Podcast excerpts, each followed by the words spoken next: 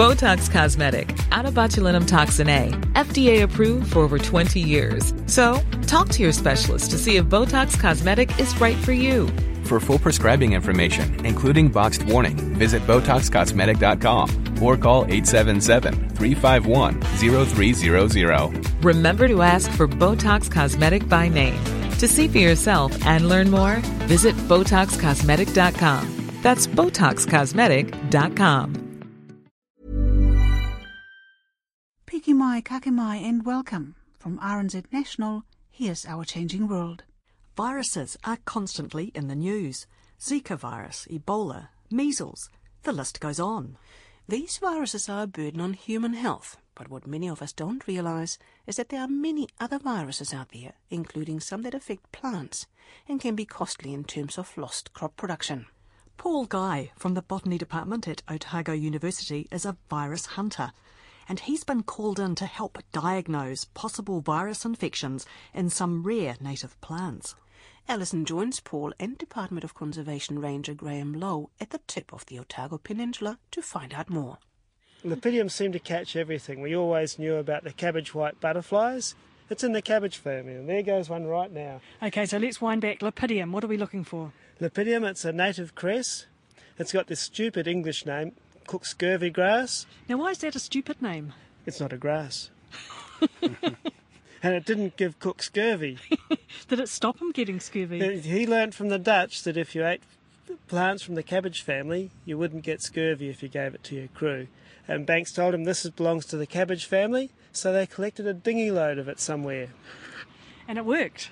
And it worked. Now, we yes. don't have dinghy loads of it around here, but we do have, by all accounts, quite a good population. So these are the plants that Paul is standing next to. There's one at his feet. Can Yep. you describe it for me?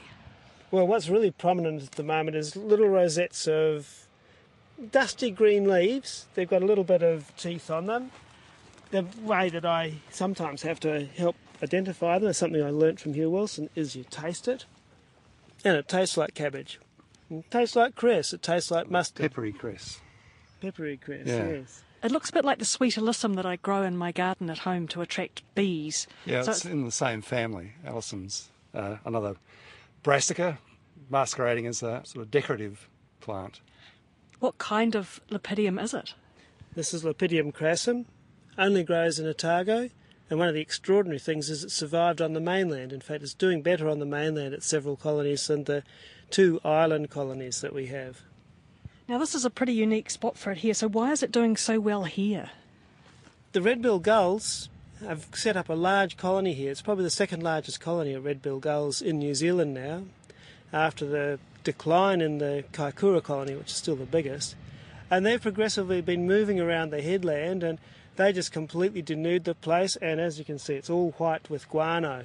That's how intense the gull nesting was here. There were several thousand nests right here this last summer and the summer before. It's so good that the mallow, the exotic mallow, grows up, and it means that they can't nest in places up the hill there where they were a few years ago. But it kills every other plant.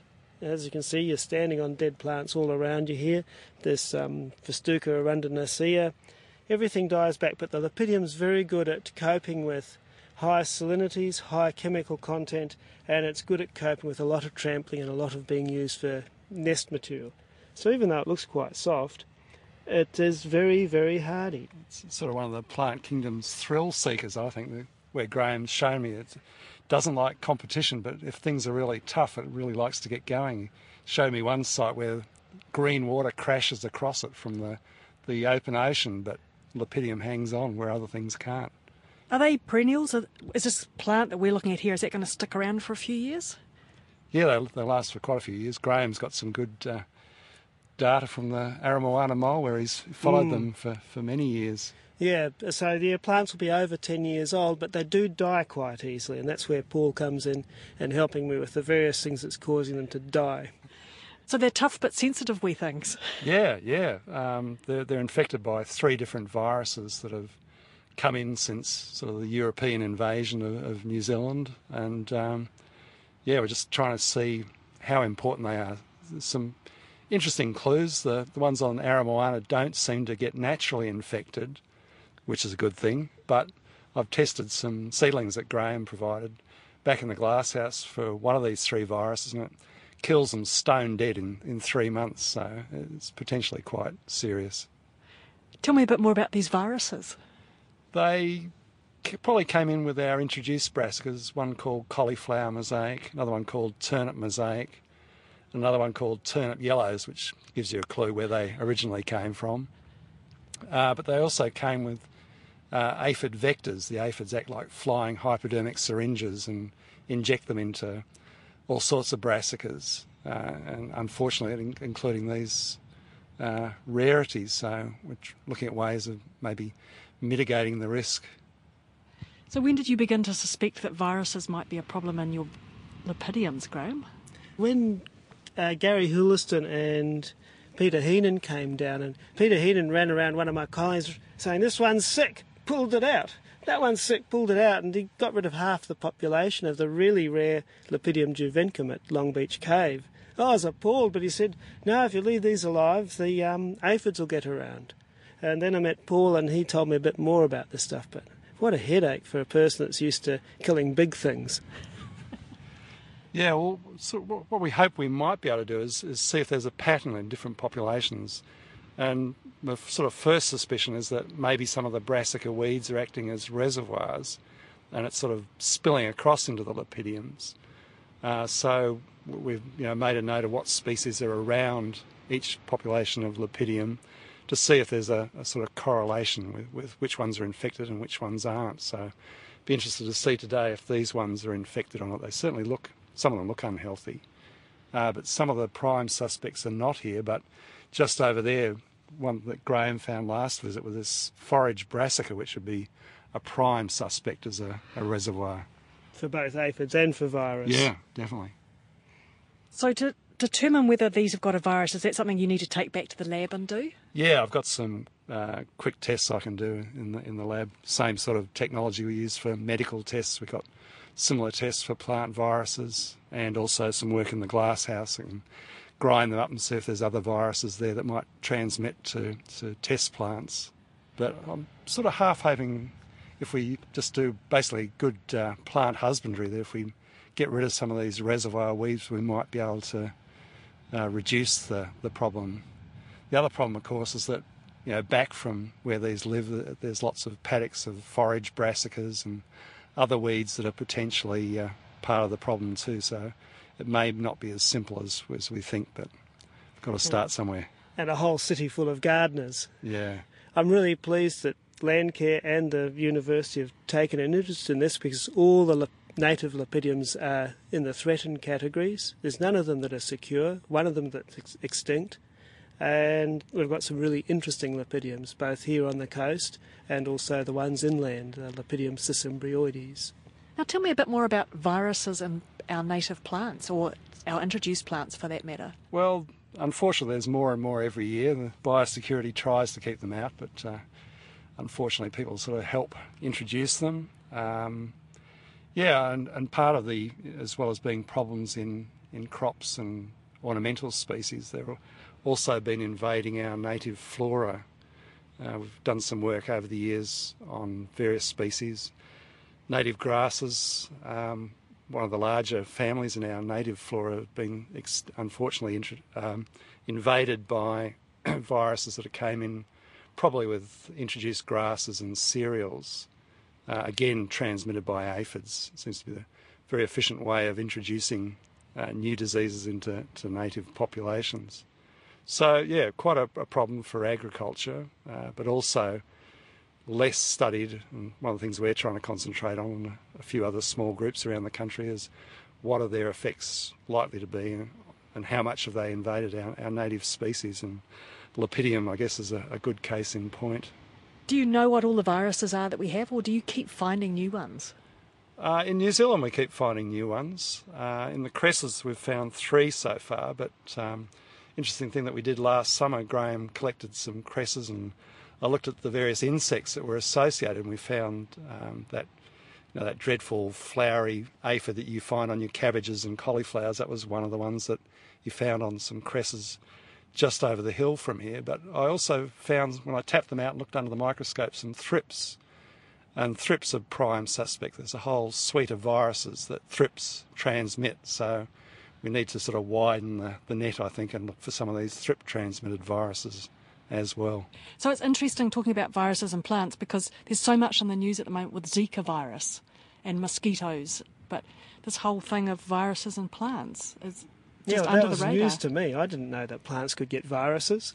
Yeah, well, they, they've got their own suite. There's about a thousand well characterised plant viruses to date, and many more to come, I suspect. With newer molecular techniques, we're finding more and more, and it's getting easier to, to detect them en masse. But yeah, they're just part of life too. I mean, everyone ha- they have a very negative connotation, and certainly getting into lepidium is not a good thing. But uh, they're also part of the biome as well. It's just a harder sell to convince people that uh, viruses are a natural part of life.